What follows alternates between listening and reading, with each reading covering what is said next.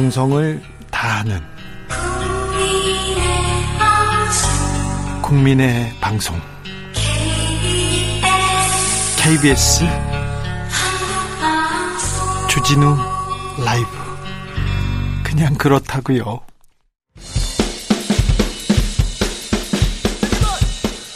틱탁 틱탁. 결란한 입담의 환상 드리블. 오늘 이 뉴스를 주목하라. 이슈 티키타카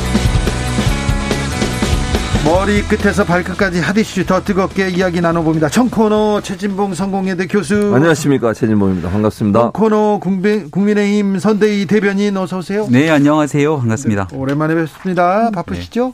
네, 네 바쁘시겠습니다. 네, 0280님께서 슬픈 음. 죽음이지만 그나마 김용균 씨는 행복합니다. 음. 이슈화되고 기억해주고 슬퍼해주는 사람도 있으니까요. 음. 산업 현장에서 먼지처럼 사라져간 사람들이 많습니다. 얘기합니다. 우리 대선 후보들이 노동자의 음. 죽음에 노동자들의 목소리에 음. 좀더 관심을 기울여야 할 것 같습니다. 네, 얼마 전에 도로 포장 음. 공사 중에 사망했던 노동자 문제에 대해서 아마 윤석열 후보가 제일 먼저 그 뉴스를 접하고 현장을 한 걸음에 달려갔던 생각이 납니다. 네. 음. 뭔가 보여주기식이 아니라 진짜 두 번 다시 대한민국에 이런 일이 없어야 되는 일에는 여야가 따로 없는 일이고요. 예. 예. 이런 노동자 분들을 포함해서 정말 우리 사회에 아, 절대로 이런 어, 산업 현장에서의 안타까운 일이 일어나지 않도록 이 음. 문제만큼은 여야가 꼭 손을 잡고 두번 음. 다시 예, 같은 재해 음. 발생하지 않도록 노력했으면 좋겠습니다. 그러니까요. 달려간 거 정말 잘했다고 봐요. 달려가서 말한 게 문제지. 아, 네. 참 안타까워요. 거기까지 달려갔으면 그냥 거기서 정말 이런 안타까운 죽음 발생하지 않아야 됩니다. 그리고 산업 현장에서 작업 현장에서 안전주식 잘 지켜야 됩니다. 그 사업주들이 이거 잘 지켜서 제대로 시스템이 완성될 수 있도록 이렇게만 얘기했으면 얼마나 좋았겠어요. 네. 운전하신 분이 실수해서 이렇게 됐다 이렇게 얘기하시는 바람에 간 만큼의 효과를 전혀 못 누렸다. 좀 안타깝습니다. 혹시 오해가 있을까 음. 싶어 바로 잡으면 음. 운전하신 분의 실수 때문에 이렇게 됐다는 것이 아니고 음. 현장에서의 보고를 받았던 내용들을 바탕으로 그런 일이 있었다는 설명을 일부 못했을 음. 뿐 어, 이런 일이 없어야 되는 일에 대해서 분명하게 윤석열 후보가 얘기했으면 다시 한번 말씀드립니다. 그런 말씀을 하신 거잖아요. 네, 분명하게 말씀을. 윤석열 후보는 얘기를 했고 음. 김병민은 분명하게 해설을 했습니다. 네. 자 김병민 대변인 예. 어우, 살리는 선대 공식 출범했습니다. 아, 예. 고생 많으셨죠? 사회 봤어 사회. 예, 제가 국민의힘 선대위 사회 전담이어서 네, 사회 전담도 다 좋은데 네. 아우 어렵게 꾸렸어요. 어, 굉장히 극적인 효과들이 있었다고 음. 많이 평가해 주시는 것 같고요. 네. 민주당의 모습을 보면 아직도 이낙연 후보의 모습이 잘 보이지 않는 그런 음. 면들이 있는데 어, 김종인 위원장부터 이준석 대표에 이르기까지 다소 조금 생각들과 견해가 차이가 있어도 모두 정권 교체라고 음. 하는 한 가지 뜻이 같다면 함께 음. 모이는 통합형 선대위의 진 모습 을 음. 어, 국민의힘 선대위 출범으로 보여줬다 말씀드립니다. 그러니까 선대위 출범하면서 이낙연 뭐 대표를 얘기하시는데 거기도 홍준표, 유승민도 안 보이셔가지고 힘들었고 또 그 누구죠 민주당 대표하시던 어, 김한길 의원도 안 오시고 안 오신 분이 너무 많아. 결석하신 분이 너무 많으셔가지고 이낙연 전 대표 이제 민주당은 그분만 안 오셨는데 또 국민의힘은 여러분이 안 오셔가지고 숫자로 보면 거기가 훨씬 많다 이렇게 말씀을 드립니다. 김한길 예. 전 대표는 왜 안 오셨어요? 새시대 준비위원회를 음. 꾸리고 있는데요. 음. 지금 일을 열심히 하고 있다고 합니다. 조금 전에도 누가 연락이 와서 새시대 준비위원회의 구성 과정에서 많은 것들을 물어보고 함께 한다는 얘기를 했는데 아마 음. 발표가 되고 나면 아, 이런 분들까지 함께 하면서 정말 새로운 통합의 모습을 보여주는구나 음. 생각할 것이고요.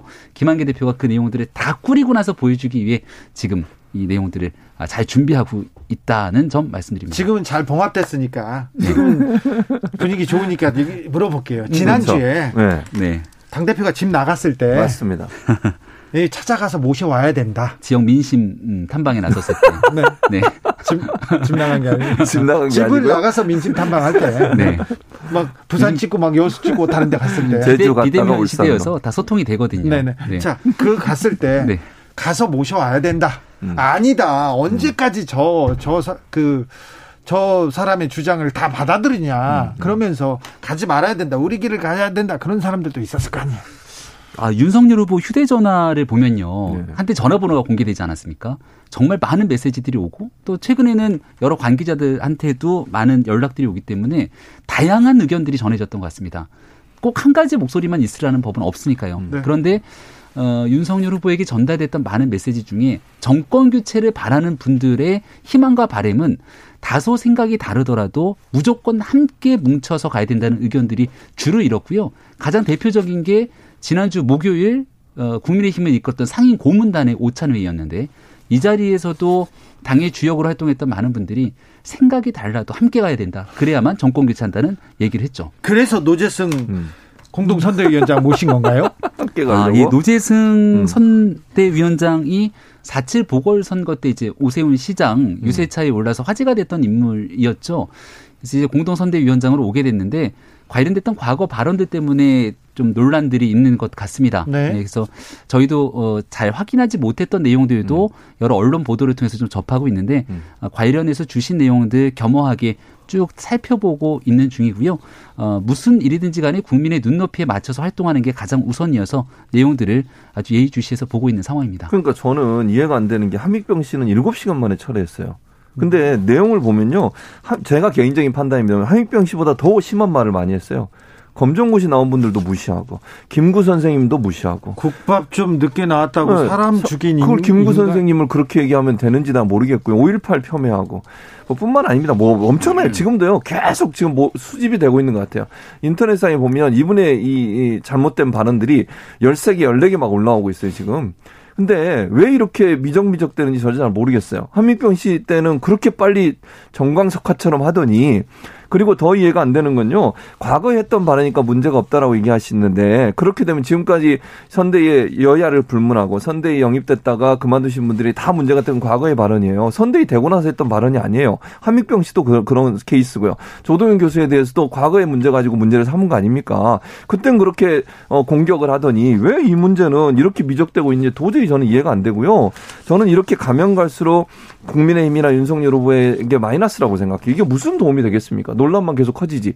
그래서 저는 누가 이분을 추천했는지도 궁금하고 김병민 대변인한테 묻고 싶은 것은 왜 빨리 처리를 안 하고 이걸 자꾸 보호하려고 하는지. 그리고 본인도 선대위 회의 와서 뭐라고 한 줄 아세요? 이거 본인이 예전에 했던 말이고 이제는 이거 지금 맡기 전에 했던 말이고 이제부터는 열심히 하겠습니다. 이렇게 얘기해요. 이렇게 해결될 문제가 저는 아니라고 봅니다. 네, 참고로 과거에 했던 어, 일이기 때문에 음. 문제가 없다 이렇게 보지는 않습니다. 음. 아, 다만 이제 청년의 일이기 때문에 이제 공적인 영역에서 활동하기 전에 있었던 상황에서의 문제들보다 조금 비교해서 바라볼 필요는 있다는 얘기를 한 것이고요. 음. 거듭 말씀드리지만 주신 비판들 겸허하게 받고 또 내용들도 살펴보고 있고 한미병 씨 같은 경우는 어, 완전히 임명되거나 선임된 게 아니라 내정된 상태에서 언론 보도가 나갔는데 그 내정된 상태 속에서의 음. 문제들이 나오니까 본인도 어, 처리 의사를 밝히면서 정리가 됐던 겁니다.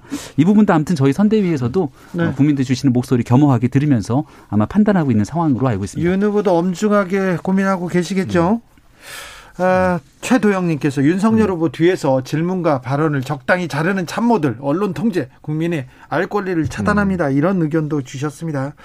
음, 자, 윤석열 후보 요즘은요. 예. 윤석열 후보는 음, 연설도 잘하고 잘하죠. 기자들하고 질문도 질문 대답도 잘합니까? 잘하죠. 잘합니까? 네. 뭘 잘해요. 어, 이러세요? 그 현장에서 많은 기자분들이 이 묻고 답하는 흔히 말하는 백브리핑이라고 얘기를 네. 하잖아요. 네.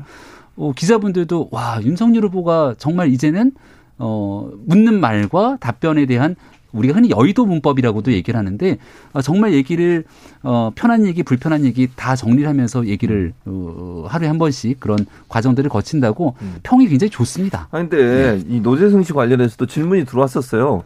그냥 가만히 계시다가 대변인한테 물어보시라고 그렇게 얘기하고 넘어갔고 그 저는 이제 AI를 만든 이유가 그런 부분들을 좀 보완하기 위한 게 아닌가. 직접 말씀하기 어려운 부분들은 AI가 대신하거나 아니면 김병민 대변인이 대신 발표하는 쪽으로 가지 않을까 하는 우려가 있습니다. 제가 옆에 있을 때는 음. 거의 대변인에게 이 음. 발언권을 넘겨하는 일들은 상당히 없었고요. 음. 아마 이 지금 이제 90일 정도밖에 선거가 안 남았거든요. 예. 그 뉴스가 저도 따라잡기 어려울 정도로 많은 애들이 쏟아지게 됩니다. 그러니까 대통령 후보가 그 즉석에서 묻는 질문에 대해서 관련 뉴스를 다 체크하지 못했을 수도 있어요. 예. 그럴 때 제가 미처 체크하지 못한 부분들은 대변인에게 물어보라고 얘기를 한 것이지 아마도 관련된 생각과 견해 그리고 국정 방향, 철학에 관련된 얘기들 얼마든지 후보가 잘 얘기하고 있습니다. 이재명 후보의 음. 행보 어떻게 보고 계십니까?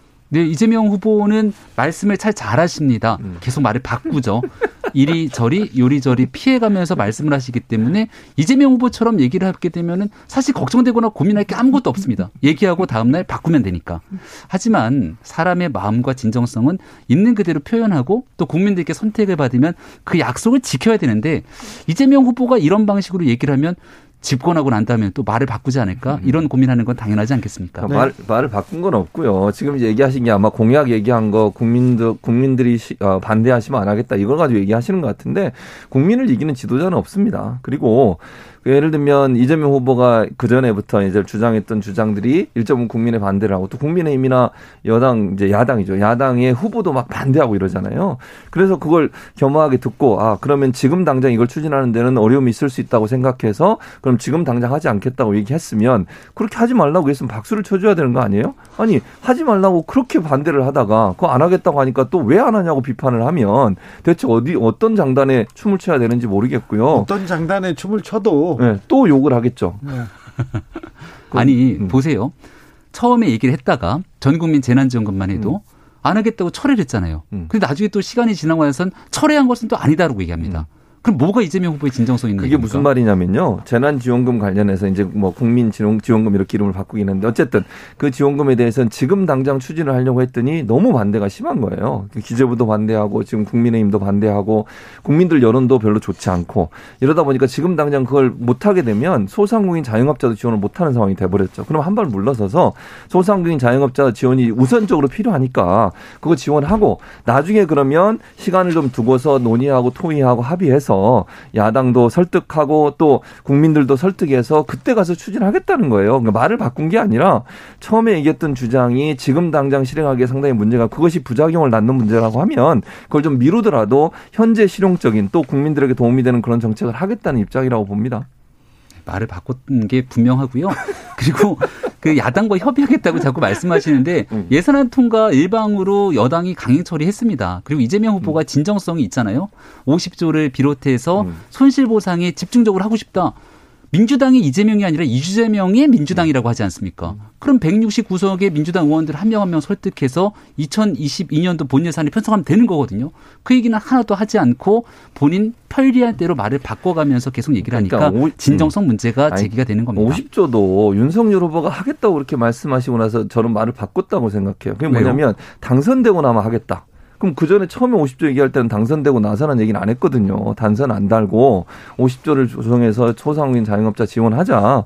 그래서 또 하자고 그러니까 그건 이제 나중에 하겠다고 얘기를 하시는 것도 저는 그렇게 하면 안 된다고 생각해요. 뭐 50조를 통해서 소상공인 자영업자를 돕자 그래서 민주당이 적극적으로 하자 그러면 적극적으로 다 쓰고 우리 함께 해봅시다. 지금 국가 부채가 음. 국가 부채를 네. 계속 지적하고 있어 우려가 음. 됩니다. 그런데 이거는 확실하게 바로잡고 가야 되는 게 예? 윤석열 후보가 얘기한 건 집권 후에 공약을 얘기하게 되는 거죠. 음. 지금 지금은 야당의 후보로서 할 수 있는 게 없지 않습니까? 편성권도 정부, 국회 의석도 다 여당이 갖고 있으니까 집권하고 나면 50조에 대한 우선적인 편성을 통해서 국민들의 어려움을 극복하겠다고 말씀을 드린 것이고요. 그래서 이거는 전혀 말을 바꾼 것이 아니라 네. 그 진정성 있는 의지를 어, 분명하게 밝혔기 때문에 이재명 음. 후보가 나중에 보니까 윤석열 후보가 내세운 게 좋은 거예요.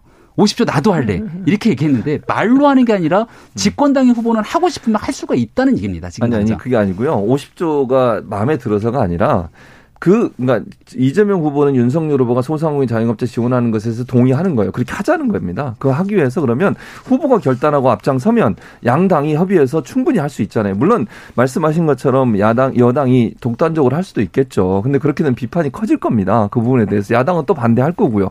그런 상황이라고 하면 대선 후보들이 만나서 전격적으로 합의하고 양당이 합의를 하게 되면 빠른 시간을 할 수 있는 거 아니겠어요? 그런 말씀하셨으니까 하면 되는 거고 50조는 하지도 못해요. 그건 너무 많고요. 할 수 있는 있는 범위 내에서 우리가 예산도 생각하고 해야 되기 때문에 협의가 반드시 필요한 부분이에요. 지금 50조 부족하다, 100조 가야 된다 이렇게 얘기하는데 음. 대선 후보들이 네. 만나서 이 문제에 음. 대해서 지금 논의가 논의를 할까요? 이재명 후보가 진정성을 갖고 얘기를 하게 된다면 모르겠습니다만 지금까지 하고 있었던 얘기들은 오늘 A라는 발언을 하고 그 A라는 발언을 또다시 뒤집게 되는 내용들이 계속 반복되지 않습니까? 대통령 선거 이후의 공약을 바탕으로 아, 시, 실질적으로 이 소상공인들과 자영업자의 어려움을 해결하겠다는 음. 내용이기 때문에 국민께 충분히 가지고 있는 내용들을 설명드리고 이를 통해 투표로 선택이 되고 난 다음 여기에 대한 힘을 바탕으로 빠르게 내년도 3월 9일 음. 이후로 진행하는 것이 맞다고 생각합니다. 지금 당장은 안 하시겠다는 말씀. 안 하는 게 아니라 이미 민주당이 해버렸다니까요. 그러니까 지금 당장 민주당이. 예를 들어서 50조 음. 손실보상 필요하다. 필요하면 음. 어떻게 됩니까? 정부가 편성한 예산을 덜어내야 되잖아요. 음. 감히 편성한 다음에 이 내용들을 다시 바꿔줘야 되는데 그런 의지가 기재부가 없습니다. 음. 그럼 민주당은 그걸 설득합니까? 설득하지도 않고 일방적으로 처리를 민주당이 해버렸는데 실질적인 의지를 보이지 않으면서 말장난을 할 수 있으니 그렇게는 어, 응대할 이유가 없다는 얘기를 하는 그러니까 거죠. 그 얘기를 지금 이제 결과론적으로 예산이 다 통과된 뒤에 얘기를 하시는 건데 그 전부터 예를 들어서 그 논의를 미리 했으면 설득하고 또 여야가 합의하면 기재부도 물론 기재부는 반대하고 있지만 기재부도 어느 정도 양보할 거라고 저는 생각했었어요. 근데 이미 이제 그게 안 돼서 결국은 지금은 예산이 통과됐고 물론 이번 예산에도 손실 보상하는 부분에 많은 부분 들어가 있고 그다음에 지역 화폐도 좀 더 활성화시키는 부분도 들어가 있습니다만 그래서 앞으로는 이 부분도 차기에 뭐 정부도 마찬가지라는 생각이 들어요. 누가 정권을 잡든 지금 윤석열 후보도 그렇게 얘기하고 있으니까 손실 보상하고 어려운 사람 도와주는 일에 적극적으로 합의하고 논의하는 테이블을 만드는 건 저는 필요하다고 봅니다. 그러게요. 대선 후보 둘이 만나서 네. 전격적으로 합의하면 몇 가지 부분은 빨리 빨리 처리할 수도 있지 않을까 그런 그렇죠. 생각도 해봅니다. 대장동 특검처럼 반드시 시행됐어야 되는 일. 특검 맞아. 갑니까? 아, 특검 가자고 계속 얘기하고 있는데 네. 하려고 하는 의지가 없는 거예요. 말로는 하자 그러고 실질적으로 진행하려고 그러면 의지가 없죠? 이재명 후보에게 의지를 찾기가 어렵죠. 아니, 이재명 후보가 하자고 그러는데 네. 뭘 의지가 없어요. 이재명 후보의 말이 이래요. 존경하는 박근혜 대통령님 했더니 음. 진짜로 존경하는 줄 알더라. 그럼 뭐 특검을 하자고 했더니 어 진짜로 특검을 하자는 줄 아네? 이런 방식으로 받아들여지는 거니까 음. 이재명 후보의 말의 진정성을 찾기가 정말 어렵습니다. 네, 김병민의 단독 드리블. 그러니까. 침대 축구 계속되고 있습니다. 2507님께서 양쪽 다 똑같구만. 다 죽고 나서 살리려고요. 빨리 서둘러 주세요. 얘기합니다. 2부에서 이슈 티키타카 이어가겠습니다. 저희는 잠시 쉬었다가 6시에 돌아오겠습니다. 주진우 라이브 함께하고 계십니다. 지역에 따라 2부부터 합류하신 분들 계시죠? 어서 오십시오. 잘 오셨습니다. 자리 잡으시고요. 7시까지 함께 해 주십시오. 라디오 정보센터 다녀오겠습니다. 정한나 씨. 7644님께서 김병민 대변인 혀가 너무 현란해요. 근데 혀에다 너무 기름칠을 해가지고 오셔가지고. 3447님께서 지금 못하면 그때까지 소상공인 입 막고 살란 말입니까? 빨리 하는 것도 중요합니다. 두 후보가 빨리 나서 주시길 바라는 그런 목소리도 있습니다. 국민의힘 캠프에서는요. 윤석열 후보가 안 보인다 이런 목소리가 있습니다. 민주당 캠프에서는요. 이재명 후보만 보인다 이런 말이 있습니다. 이 견해 음. 어떻게 보시는지요? 그러니까 뭐 두, 두 가지 견해가 누가 많이 더 나오느냐의 문제라고 보여지는데 일단 둘 중에 뭐 만약에 둘 다 비판을 한다고 하면 둘 중에 그래도 후보가 나오는 게 더 낫겠죠. 네. 근데 저는 이제 윤석열 후보와 관련해서는 너무 이제 대표 윤석 대표가 많이 이렇게 언론에 노출도 되고 또 같이 다니시다 보면 윤석 대표가 많이 이렇게 잡히잖아요 언론에 네. 그런 부분들이 별 크게 도움이 안될 거라는 생각이 개인적으로 있어요. 그래서 왜냐하면 선거는 어, 대표는 물론 도와주는 열심히 도와주는 역할을 해야 되지만 본인이 주목도가 높아지면 저는 안 된다고 보거든요. 반대로 얘기하면 후보는 주목도가 떨어져요 그러면 그러니까 그런 부분은 조금 조절을 필요하다 저는 그렇게 봐요. 그래서 후보가 좀 더 초점을 받을 수 있도록 하는 그런 정말 필요한데 대변인 좀 적극 노력해 네. 하셔야 될 것 같아요. 좋은 조언 감사합니다. 네. 네. 그럼에도 불구하고 이준석 음. 대표가 또 참신한 아이디어 어, 또 국민께 다가설 수 있는 좋은 기획들을 많이 하고 있고 본인이 당 대표지만 홍보본부장 직을 직접 도맡아서 하겠다 이렇게 얘기를 하고 있으니까 거기에 대해서 김병민 대변인 예. 아까는 그런 얘기 안 하셨잖아요. 어, 언제 뭐 다른 쉬는 시간에 우리 쉬는 시간에 딴 얘기 하셨잖아요. 네, 이준석 대표가 우리 주진우 라이브를 얼마나 좋아하는데요. 네. 훌륭하게 자, 역할 수행 잘하고 있습니다. 네. 자, 근데요. 네. 아, 윤석열 후보한테 계속해서 김건희 씨는 언제 등장하냐 이 질문이 나오고 있는데 이 부분 예. 어떻게 어떻게 생각하세요? 적절한 시점이 되면 나올 것이라고 얘기를 저도 계속하고 있습니다만 네. 어 김건희 여사도 아마 국민들과 함께하고 싶은 마음이 있을 겁니다. 근데 저는 다소 좀 안타까운 이유 중에 하나가 왜 지난 얼마 전에 이제 벽화 논란도 있었잖아요. 네. 말도 안 되는 가짜 뉴스에 여성 인권을 유린하듯이 하게 되는 그 벽화 때문에 민주당 소속의 국회 부의장까지 나서서 문제를 제기하고 결국은 그 벽화를 없애지 않았습니까? 그러니까 이런 방식으로 엑스파일처럼 뭔가 있지도 않은 사실들을 계속 맡아도 네거티브로 어, 정치에 활용하는 모습들이 있기 때문에 국민들과 다가설 수 있는 벽들을 자꾸 치고 있는 것이 아닌가에 대한 생각이 들어요. 얼마 전까지는 코바나 컨텐츠 결국 일부 여기에 대해서도 무혐의가 됐고 또 도이치모터스 관련돼서도 검찰이 1년 6개월 넘는 기간 탈탈 털면서 수사를 했는데 뭐 하나 제대로 내보인 게 없지 않습니까? 아마 국민들과 함께 하고 싶은 모습을 보이고 있는 내용들에 앞서서 더불어민주당을 비롯한 정치적인 공세의 장으로 활용하려고 하는 모습들 때문에 이런 애들이 일부 있지만 그럼에도 국민들과 대통령 후보 배우자로서 차분하게 그 모습을 보일 수 있는 때가 이제 곧 올 거라고 생각합니다. 그러니까 지금 수사는 계속 진행되고 있고요. 이제 김병민 대변인 말처럼 일부에 대해서 이제 기소를 안 하겠다고 했는데 그건 검찰이 좀 빨리 수사를 해야 한다고 봐요. 둘 다. 검찰이 네, 검찰이 제대로 역할을 못 해. 네, 네, 네. 능력을 보여주지 못하고 그러니까요. 있습니다. 도이치모터스나 코바나 컨텐츠 관련해서도 일부가 그런 거지 모든 게 지금 끝난 건 아니 수사를 계속 하겠다. 아니 빨리 결론을 내줘야죠. 그렇지. 그래서 어쨌든 수사를 적극적으로 잘해야 한다고 개인적으로 생각을 하고 이제 김건희 씨 같은 경우에는 이런 일들이 있으니까 나서지를 못하는데 어찌 보면 또 뭐 이런 면도 있는 것 같아요.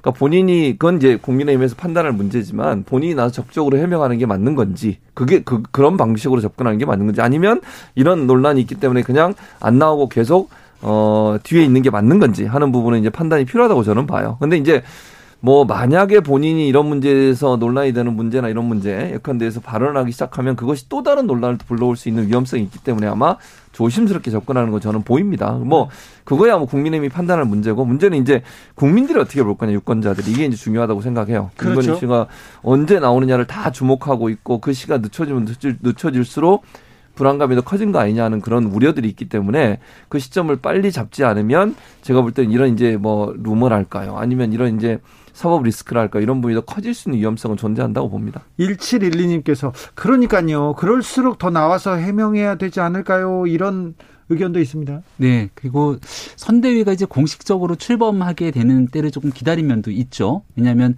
우리가 이번 주 월요일에 공식적인 선대위를 출범했는데 네. 그 전까지는 김종인 위원장을 비롯해서 밖에 있는 누군가가 공식적인 선대위를 꾸리지 않았기 때문에 그 이후 적절한 시점들을 아마 보고 있었던 것 같고요. 네. 선대위 출범하는 날 기자들의 물음에 대해서 윤석열 후보도 환하게 웃으면서 집에 가서 이제 얘기를 하겠습니다라고 말하지 않았습니까? 집에 가서 허락 맡아야 돼요. 네, 그 그날 그날 집에 좀 늦게 들어가서 네. 결국 못 물어봤죠. 예, 허락, 예. 허락 못 받고 혼났대요? 아니 아닙니다. 네. 너무 늦게 들어가서 아마 김건희 대표가 자고 있는 시간에 들어갔던 것 같은데요. 네. 예, 이제 뭐 어, 선대위도 공식적으로 출범을 했기 때문에 어, 그 시기에 맞춰서 어, 분명히 국민들과 함께할 수 있는 시간은 이제 거의 다 도래됐다고 봅니다. 아까 근거 없는 마타도어라고 했는데 그러면 네.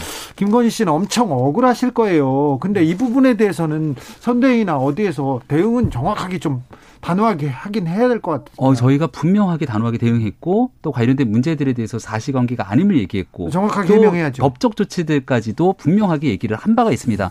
하지만 그럼에도 불구하고 끊임없이 악의적인 가짜 뉴스를 생산하는 정치권의 인사들도 있기 때문에 이 문제에 있어서는 나중에 시간이 지나고 나서 국민들 앞에 그 진실들은 분명히 밝혀진다라고 말씀드립니다. 네. 어, 가로세로 연구소 의혹 제기가 있었는데요. 예. 정치권의 그 가로세로 연구소에서 의혹을 제기하면 음. 그걸 또 언론이 확대 음. 재생산하고 정치권에 영향을 미치고 음. 이게 계속 됐는데 음. 이 부분에 대해서는 신방과 교수로서 최진문 교수님 네. 어떻게 보십니까? 아주 문제가 심각하죠. 언론이 이런 식으로 보도를 하면 안 된다고 봅니다. 가로세로 연구소는 유튜브를 운영하는 사람들이에요. 그분들이 네. 자기들 주장 또 자기들의 생각, 의혹들을 제기하면서 저는 완전하게 모든 게 다 검증되지 않은 상태에서 얘기하는 부분이 많이 있다고 봅니다 개인적으로 그러면 언론이라고 하면 최소한 편집 과정이나 아니면 취재 과정에서 사실관계를 명확하게 확인하고 보도를 해야 되는 거 아닙니까? 근데 가로세로 연구소에서 뭔가 의혹을 제기하면 그걸 그대로 받아쓰는 경우, 경우들이 있어요. 이건 정말 위험하다고 생각합니다. 이런 부분들을 보도를 하게 되면요. 일단 보도가 한번 나가게 되면 그걸 다시 수정하는 데는 상당히 큰 피해와 그다음에 아픔이 존재하는 그렇죠. 겁니다. 그렇죠. 바로 잡아지지 않을 않아요. 수도 있어요. 한 번 피해를 당한 사람들은 바로 잡아지지가 않아요. 그런데 네. 지금 언론들을 보면 가로세로 연구에서 뭘 폭로를 하면 그걸 그냥 받아쓰는 경우들이 너무너무 많아요. 네. 이거는요. 왜곡, 여론의 왜곡 현상이 일어나고 정치에도 개입되는 게 되고요. 대선에도 개입되는 게 될 수밖에 없습니다. 국민들이 올바른 판단하는데 엄청나게 방해적 요소 작용할 수밖에 없고 언론이라면 가로세로 연구소에서 문제를 제기하고 의혹이 있다면 그걸 자체적으로 검증해야 돼요. 그런 과정 없이 가로세로 연구소의 내용만 그대로 따와서 거기에 책임 있고 자기는 책임 없다. 이렇게 언론은 얘기하면 안 됩니다. 네. 그 잘못된 내용들을 그냥 받았었다고 하면 언론도 그건 책임을 져야 한다고 저는 봐요. 네. 교수님 네. 의견에 대해서. 공적 이익이라고 하는 공익 을 사실 좀 찾아보기가 어려운 경우들이 많이 존재를 하는데요. 저는 뭐 조동현 씨 논란을 지켜보면서 제일 먼저 좀 가슴이 아팠던 건 아이들에 관련된 문제거든요. 네. 이 일이 두 번, 세 번 계속 나올 때마다 그 가족들이 입을 수 있는 문제들에 대해서 한두 번 조금만 더 곱씹어 봤다면 어떨까라는 생각이 들고 정치권에서 각종 검증이라는 미명하에 많은 일들이 일어나게 되겠습니다마는 그 내용에서 공익을 뛰어넘을 정도로 이 사적 이익을 어, 사적에 대한 문제들을 어, 침해시키는 많은 부분들에 대해서는 저는 좀 한번 숙고해보는 계기가 되었으면 좋겠다는 생각입니다. 네, 이번 대선에 음. 이 사생활 침해에 대한 좀 논의가 좀 어, 필요한 것 같습니다. 음. 너무 좀 선을 넘는 그런 기사들, 선을 넘는 사람들이 너무 많이 나오는 것 같아요. 그렇죠. 그러니까 그게 저는 문제라고 생각해요. 그러니까 상대방의 뭔가 피해를 주기 위해서 확인되지도 않은 내용들, 또 사생활의 영역을 너무너무 많이, 그러니까 예를 들면 비밀하고 내밀한 거죠. 그건 남 앞에 밝히기 싫어하는 거예요. 그걸 왜 그렇게 뒤져, 뒤져 가지고 그걸 문제를 삼고 그걸 이슈화해 가지고 그 한 가족이 엄청난 피해를 당하는 거잖아요. 네. 아마 교수님 말씀 들으면서 음. 이번 대통령 선거뿐 아니라 앞으로 음. 정치권에서도 이런 일들을 좀 근절했으면 좋겠다 생각되는 분들이 많을 거고요. 그렇게 말씀하셨던 좋은 말씀 앞으로 또 어, 윤석열 후보 가족에 대해서 근거 없는 네거티브 마타도 하는 많은 사람들에게도 꼭 좀 같은 말씀 해 주시길 부탁드립니다. 나령님께서 유튜브 의제를 받아 쓰는 기성 언론 신세가 처량합니다 얘기하셨습니다. 이슈 티키타카 최진봉 김병민 두 분 감사합니다. 고맙습니다. 감사합니다. 정치 피로, 사건 사고로 인한 피로, 고달픈 일상에서 오는 피로. 오늘 시사하셨습니까?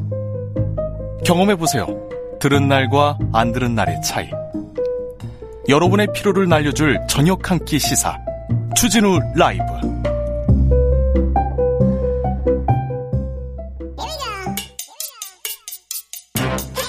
뉴스를 향한 진지한 고민 기자들의 수다. 라이브 기자실을 찾은 오늘의 기자는 코인데스크 코리아 김병철 편집장 어서 오세요. 네, 안녕하세요. 네, 코인이 엄청 떨어졌다면서요? 맞습니다. 거의 뭐 20% 넘게 폭락했는데요. 하루 만에요. 어, 하루 만에는 아니고요. 음. 이게 이제 뭐 업비트 한국 원화 기준으로 좀 보면은 지난주 금요일에 하루 만에 9% 폭락했고요. 근데 이제 11월 초에 비트코인 최고가가 한 8천만 원 정도 됐거든요. 근데 이제 이게 6,200만 원까지 내려갔으니까 그 최고가 대비해서는 한 23% 하락을 했습니다. 왜 그렇게 떨어졌습니까? 어, 뭐, 여러 가지 사후 분석이 나와요. 근데 사실은 증시에서도 왜 떨어졌냐, 왜 올랐냐를 봤을 때 여러 가지 요인 중에서 이제. 증시는 요인이나 명확하지. 그러니까 말입니다. 이, 이, 코인은 이거는 어느 장단에 춤을 춰야 되는지 너무 위험한 것 같아요. 변동성이 커가지고. 네, 확실히 변동성이 훨씬 크죠. 근데 네. 이제 그래서 그게 좋아서 오시는 분들이 여기쯤 있는데. 아, 네. 그뭐 사후 분석 여기 나, 여러 가지 나오지만 딱 그 뭐 때문이다라고 찝기는 어렵고 있고요. 그래도 전반적으로 좀 뭐 합리적인 분석이다라고 이야기 나오는 것들은 지금 거시경제 변화가 계속 있잖아요. 그래서 음, 위험 자산의 매력도가 지금 떨어지고 있는 거 아니냐. 네. 그래서 코인이나 주식처럼 가격 변동성이 큰 이런 위험 자산을 선호한 이들이 좀 줄어들고 있는 것 같다라는 거고 이거는 왜 그러냐면 미국 연준이 이제 시장에 돈 뿌리기를 이제 줄이기 시작을 했기 때문에 네. 금리 올린다고 하고요. 네네. 다 테이퍼링, 금리 올리는 거 이런 것들이 좀 염려가 돼서 빠지는 게 아니냐라는 이야기들이 많고 그리고 뭐 여러 가지 분석들은 몇 개 더 있어요. 또 비트코인 레버리지 투자자들이 대거 청산당하면서 가격 급락이 이제 더 가팔려졌다라는 분석도 있고요. 또 하나 좀 이건 뭐 조선일보에서 이렇게 보도를 했더라고요. 그 버크셔 해서웨이의 찰리 먼거라는 부회장이 있어요. 네. 이 워런 버핏의 뭐 굉장히 친한 분인데 이분이 이제 가상화폐 버블이 심하다 이렇게 이야기를 했더니 그 말 한마디에 막 비트코인 떨어졌다라고 보도를 했던데 제가 보기엔 이건 아닌 것 같습니다. 아 그래요? 예, 왜냐하면 미국 대통령이나 연준 의장 정도가 비트코인 거품이 너무 심하다라고 이야기하면은 비트코인이 떨어질 수는 있는데 사실 이분 말씀에 비트코인이 떨어질 정도는 아니거든요. 네. 근데 그렇게 사후 분석하면 참 쉽긴 하죠. 이거 말 한마디에 떨어졌다라고 네. 하면. 주, 주진우 기자, 코인 가슴 아파 그만 그만 김진우님이 계속 얘기하십니다. 아무튼 진우님 힘내세요. 네, 0279님께서 코인도 기다리면 오를까요? 하도 떨어져서 팔지도 못하고 있어요. 얘기합니다. 아 오르냐고요? 네, 기다리면 오릅니까? 어, 그 얼마나 기다리시냐에 따라 다를 수도 있을 것 같습니다. 네. 네. 음, 8,200만 원이 최고점이었고, 네. 지난 11월에 또 완전 뭐 5천만 원까지 떨어졌다가 11월에 8천만 원 올라갔었으니까 근데 어 1억 간다가 있었거든요. 엄말래 네. 1억 간다? 그거는 안, 아닐 것 같습니다. 네. 네. 어, 4716님께서 뭐 사지도 못하는 가상의 팔을 왜 하죠? 이렇게 얘기하는데 그래도 하는 분들이 많고 그래서 공부는 좀 해야 될 것 같습니다. 이 와중에 오미크론이라는 가상화폐도 나왔다면서요? 네, 맞습니다. 어, 이 코로나 변이 바이러스 오미크론과 같은 이름의 코인이 10배 정도 급등을 했어요. 오미크론이 바이러스가 퍼졌다고 해서 오미크론 코인이 올랐다고요? 네. 이거는 또 무슨 논리예요? 근데 이게 사실은 이 변이 바이러스를 이름을 따서 만든 건 아니에요. 그 전에 만들어진 코인인데 이제 그 세계 보건기구 WHO가 새 변이 바이러스 이름을 오미크론으로 지으니까 진짜마자 올랐어요? 예, 인기가 없는 코인이었는데 그 발표 후에 이게 60달러에서 700달러까지 올랐었어요. 오. 그래서 10배 이상 올랐다가 지금은 다시 좀 내려와서 77달러 정도 내려왔는데 이런 걸 보고 사람들이 그 뭐라고 해야 되나 이 코인에 빠지는 사람들이 많은데 굉장히 조심해야 됩니다. 네, 매우 맞습니다. 조심해야 됩니다. 자, 은행이 점점 줄어들고 있어요. 찾아보기 어렵습니다. 네, 은행 지점 영업점을 계속 줄이고 있는데요. 어, 우리나라에서 국민, 신한, 하나, 우리, 농협은행 이렇게를 이제 5대 은행이라고 부르는데요. 올해 폐쇄하거나 폐쇄하기로 한 점포 수가 262개입니다. 계속해서 좀 줄이고 있죠? 네, 맞습니다. 지난 5년간 전체 은행의 그 연평균 폐쇄 지점이 이제 한 76개였거든요. 어, 계속 줄이고 있네. 왜 은행들이 지점을 줄입니까? 이게 결국은 이제 비용 절감을 위해서인데요. 네. 어, 예전에는 대부분 은행을 가서 뭐 송금도 하고 인출도 하고 입금도 했었는데 이제는 다 스마트폰에서 할 수 있잖아요. 저 스마트폰 뱅킹을 몇 달 전에 시작했거든요. 우와, 이건 신세계더라고요. 몇달 전에 시작하셨다고요? 네. 아, 네. 저도 이제 시작했습니다. 네, 이제 지, 은행 지점에 안 가셔도 되겠네요. 네, 지금까지는 제가 텔레뱅킹, 온라인 뱅킹도 안 했거든요. 네, 네. 그래가지고 은행 가서 항상 어... 항상 얼굴 을 보면서 만, 나고 네, 대면, 예, 네, 대면으로 대면. 아. 그랬는데 이제 스마트폰으로 뱅킹을 하고 어 이거 참 신세계더라고요. 새 로운 세계를 네, 맞이하셨군요. 너무 대단하더라고요. 네. 그러다 보니까 네. 은행이 이제 은행 가는 사람들이 점점 줄고 어쨌든 은행에서는 지점을 운영하기 위해서는 인건비도 들고 뭐 임대료도 내야 되고. 그런데 저 같은 사람이요. 네. 저기 신기술에 좀 덜 떨어지고 그리고 또 스마트폰 어려워요 안 보여요 하는 고령층 분들 있지 않습니까? 네네. 그런 네. 분들한테는 어떻게 해요 그럼? 예, 그게 문제가 좀 되고 있어요. 아무래도 모바일 뱅킹에 익숙하지 않은 고령층은 계속 이 금융 접근성이 떨어지는 거 아니냐라는 비판이 좀 나오고 있고요. 네. 최근에 이제 서울 노원의 월계동의 한 아파트 단지 그 은행이 그 영업점이 이제 폐쇄하려고 했었거든요. 네. 그래서 키오스크가 있는 무인형 점포로 전환한다고 발표를 했다가 네. 주민들이 이거는 뭐 노인층을 배제하는 처사다라고 하면서 폐점을 반대하는 기자회견을 열기도 했습니다. 아, 그러니까요. 네. 아무튼 이렇게 좀 약간 소외된 분들, 노인층들, 고령층을 위해서도 조금 은행이 아, 좀 서비스 조금 아, 신경을 써 주십시오. 돈을 많이 벌고 있으니까 은행이 네, 그러니까 맞습니다. 각별히 부탁하는 겁니다. 돈을 벌고 있으니까요.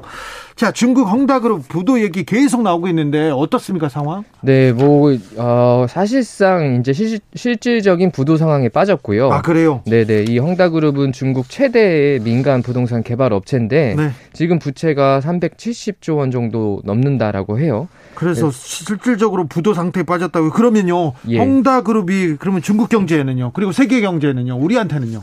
네, 이게 이제 결국은 부동산 시장이 중국 경제의 약 25%를 차지하고 있어서 예. 이번 사태가 결국 중국 경제 전반에 이제 상당한 후폭풍을 야기할 거다라는 우려가 지금 나오고 있고요. 예.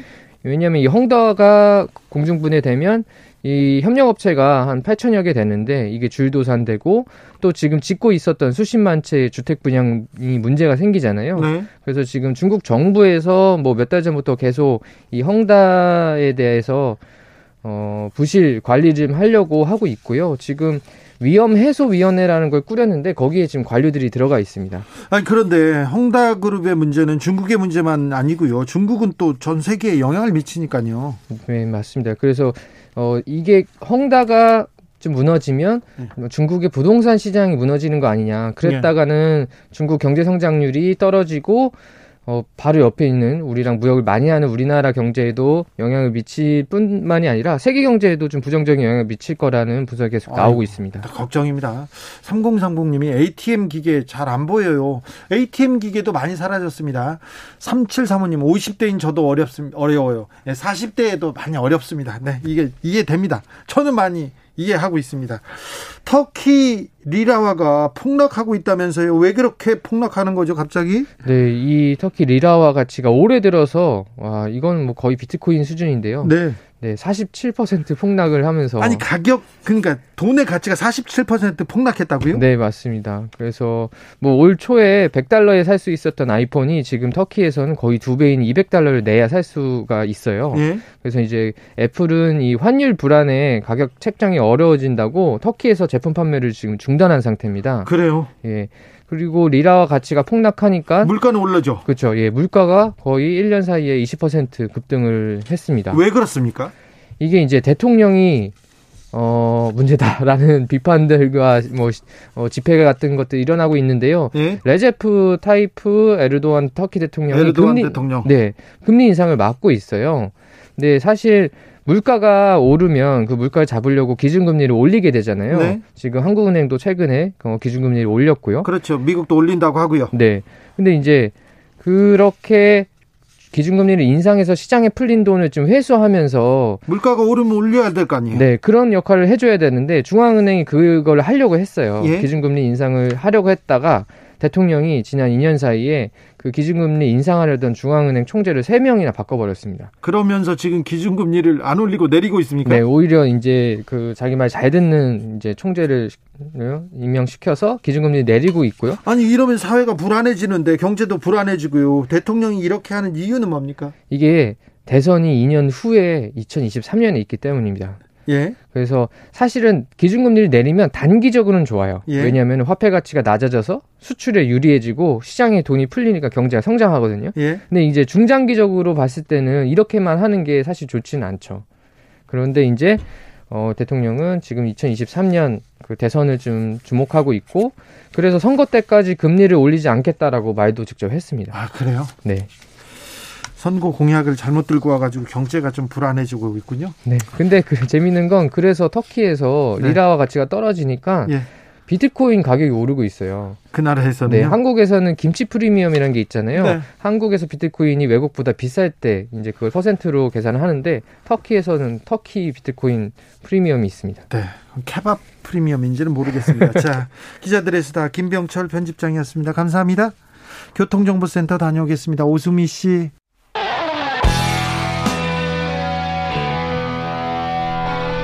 스치기만 해도 똑똑해진다. 드라이브 스루 시사 주진우 라이브